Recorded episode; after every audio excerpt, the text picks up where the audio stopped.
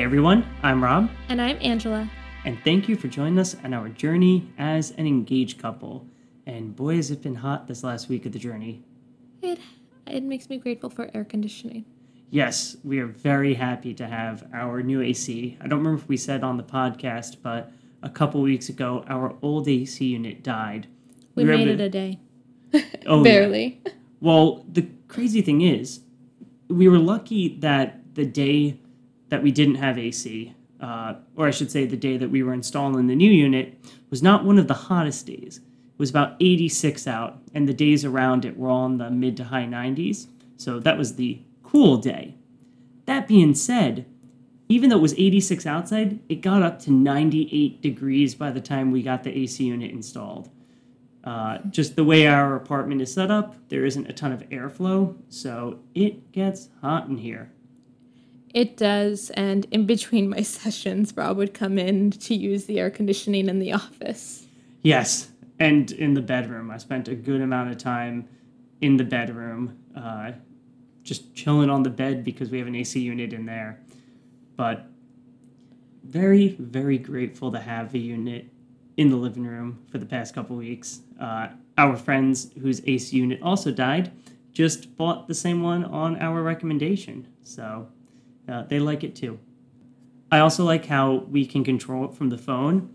So when we go visit my parents, we can set it to turn on uh, 15, 20 minutes before we get home. So it's nice and cold when we walk in the door, as opposed to us sitting here for 15 minutes, sweating as we wait for the apartment to cool down.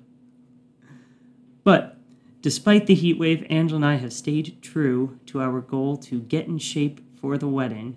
And I am so proud of her.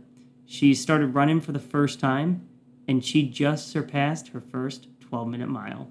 Thanks, babe. You did. It was incredible. We went out for a mile run today, and she kicked butt. Thank you. Rob's been helping me with my form too, so that way I can become more of an efficient runner. And also, um, I hurt my knee a, a while back, so I've been very nervous um, about running. And so Rob's been helping me with my form, so that way I don't re-injure myself. Yeah, I've been plagued by knee injuries over the years, so I've really learned how to uh, you run properly so you don't injure yourself that way. And uh, yeah, she's been doing that. We've been doing some uh, light lifting together as well.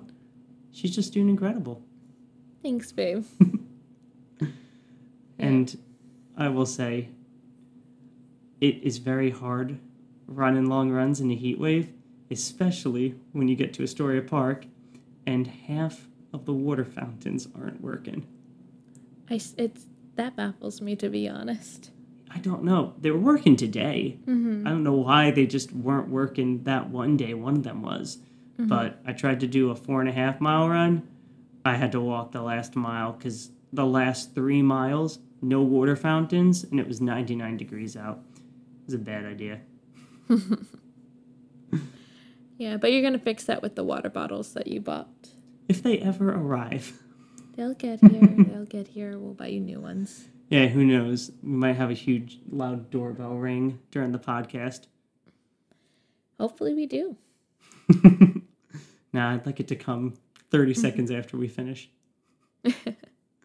but something that was a good idea was the hotel we picked. I'm very excited about this hotel. Um, for those of you who don't know, I went to grad school in New York, and my mom has arranged for my graduation and for my family from Florida to come up. And um, so it was very hard, like figuring out the block. I know for her, she had a lot of. Um, um, I, I see now why it was it was so challenging because like she was trying to get it like near the subway and uh, trying to make it like in a fun area and also trying to make it that it would be very convenient for everyone to go to the ceremony and to go back and go to the um, graduation party itself. I think she also wanted to be in a location too that people could enjoy the city since people come for graduation were here for like a good week, right? Um, I'd say like four days minimum. Four days. Or, uh, because it was Memorial Day weekend, Gotcha. so people were able to take their Mondays off. Yeah. Um, yeah. So she had, and also she had to find like a decent, pr- decently priced one, and I did not realize how hard it was in New York. That's something that I think a lot of people that aren't used to New York City expect. You're not going to find a $50 or a $100 a night hotel, especially not in Midtown. And if you do, you're going to want to be really, really wary about it. Or Uh, you're going to be prepared to travel and uh, walk a couple avenues. Yeah. Avenues, not blocks. you might be able to get something at that price that's far away. Uh, we've been stressing to people not to stay in Jersey because they'll spend more money getting to and from the wedding than they'll save in the hotel. I mean, an Uber from the reception hall back to, say, Jersey City ranges from 75 to $130 each way. And it's just something that I think people don't always understand. And that was something we really had to think with location. Do we do Manhattan? Do we do Queens? Uh, if we did Queens, there aren't really hotels right by the reception hall. So where in Queens would it be? How would people get to and from? Uh, how many hotels do we do? Do we do just one block or do we do multiple blocks in different places? And talk to a lot of people. Uh, I talked to my friends Greg and Jackie who were on the podcast. Uh, they gave really good advice, which was getting a hotel block is stressful enough. You don't want to have to get multiple. hmm So we chose to do one block, and I think that was the right choice. I think so too. And the other thing with Queens, it's like which area would we go in Queens, and would it be worth it for the family who are, uh, for at least my Florida family, who are so close to New York City, they might as well see New York City. Yeah, especially because wherever we would put them in Queens, they'd have to take an Uber to the church. They'd have to take an Uber to and from the reception. At that point, you might as well just be in Manhattan. You're only an extra three minutes in the Uber compared to being in Long Island City or something like that. And the truth is, people that don't want to stay in the hotel block are just going to find their own hotel. Not everyone's going to stay in the hotel block. And I think that was something that we weren't thinking about at first. And that was something that my dad said that probably only 20% of the wedding is actually going to stay in the hotel block. A lot of people are going to be going home.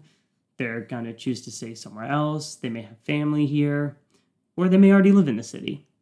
So I think in the end, my recommendation to anyone planning a wedding right now is to just do one block and one hotel because you're going to realize a lot of people just aren't going to stay there because they're just going to stay wherever they want. Where you're offering a discounted price that they can choose to take advantage of or not.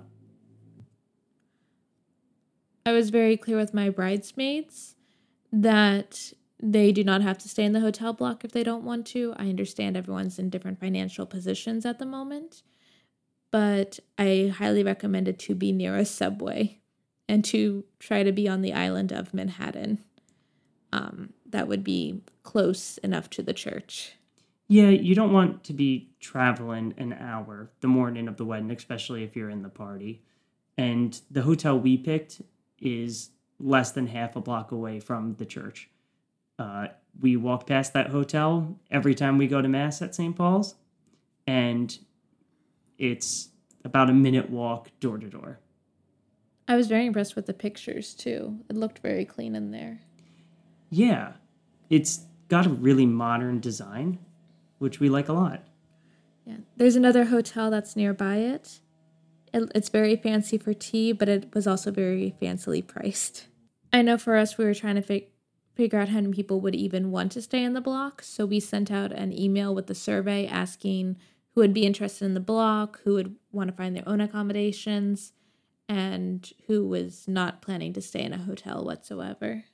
Yeah, I think we had about 15 to 20 people say they would be staying in the block. Uh, a lot of them from groomsmen and bridesmaids. Uh, we had 40 responses we were able to view. We didn't realize, or at least I didn't realize when I sent out the survey that SurveyMonkey only allows you to view 40 responses. Uh, but it gave us a good idea when we looked at the breakdown of how many rooms we thought we could fill. So we chose to do 30 rooms in the hotel. And one of the nice things is, as long as we have 20 rooms, they throw in a bridal suite for us. Yay! It's a really nice one, too. It is. Um, Rob was showing me pictures yesterday. Yeah. We also didn't want to have to have a commitment for the rooms. A That lot is of very hard to find. Yeah, a lot of hotels will say, "Hey, you book 30 rooms and if you fill only 25, you're responsible to pay for the 5 you don't fill." Uh, the place we're doing, Six Columbus, did not require that. They were really good with it. What they said was, "Hey, you have until March 1st to fill your rooms." So, anyone who wants to be part of the block, wants the discount, you have to book before this date. On March 1st, we release the rooms to the public. They're no longer part of your block. So that was something that I think was really good with there. That was definitely something that helped us decide. And uh, we wish we could have stayed there in person first. Uh, I know my parents were originally planning to. Uh, they were planning to pick a night to see a Broadway show, stay in whatever hotel we were leaning towards for the block. But of course, with COVID, that didn't happen. But they sent us 3D renderings, which we were able to put on our site of all the rooms. They have a good price range, uh, going from people who would want just a full size bed to a king size bed to a suite to two beds. Um, and really, really modern looking. Just overall, it seemed to hit all the boxes we wanted. And I think my favorite part is the location because it is right in Columbus Circle, which has access to at least three subway lines, which will honestly get you pretty far in the city. And Central Park. And it's literally a five minute walk to Central Park. You will see it from the uh, bottom of the hotel. Oh, yeah. Yeah. Overall, we're really excited for it. And I know Angela's excited to share this five star review. Uh, that's kind of the segment we've been ending with. We're about 15 episodes in now, plus some bonuses. And uh, I think we're potentially going to be switching up some segments around going forward. So uh, for now, we're going to read out the review, but we'll uh, stay tuned for future episodes kind of as we grow the podcast. So this review is from Cody AJ, and they said bring back brings back memories. Cute show that makes me remember when my wife and I were planning our our big day. Can't wait for the next episode. Well, thank you for that. Thank you, everyone, for listening. Uh, this was a little bit of a shorter one because the heat wave is still going on, and uh, we turned off the AC, so you didn't hear this whizzing throughout the podcast. But as happens in a heat wave, it is getting warm in here. so, thank you so much for joining us on this journey. Stay safe, everyone.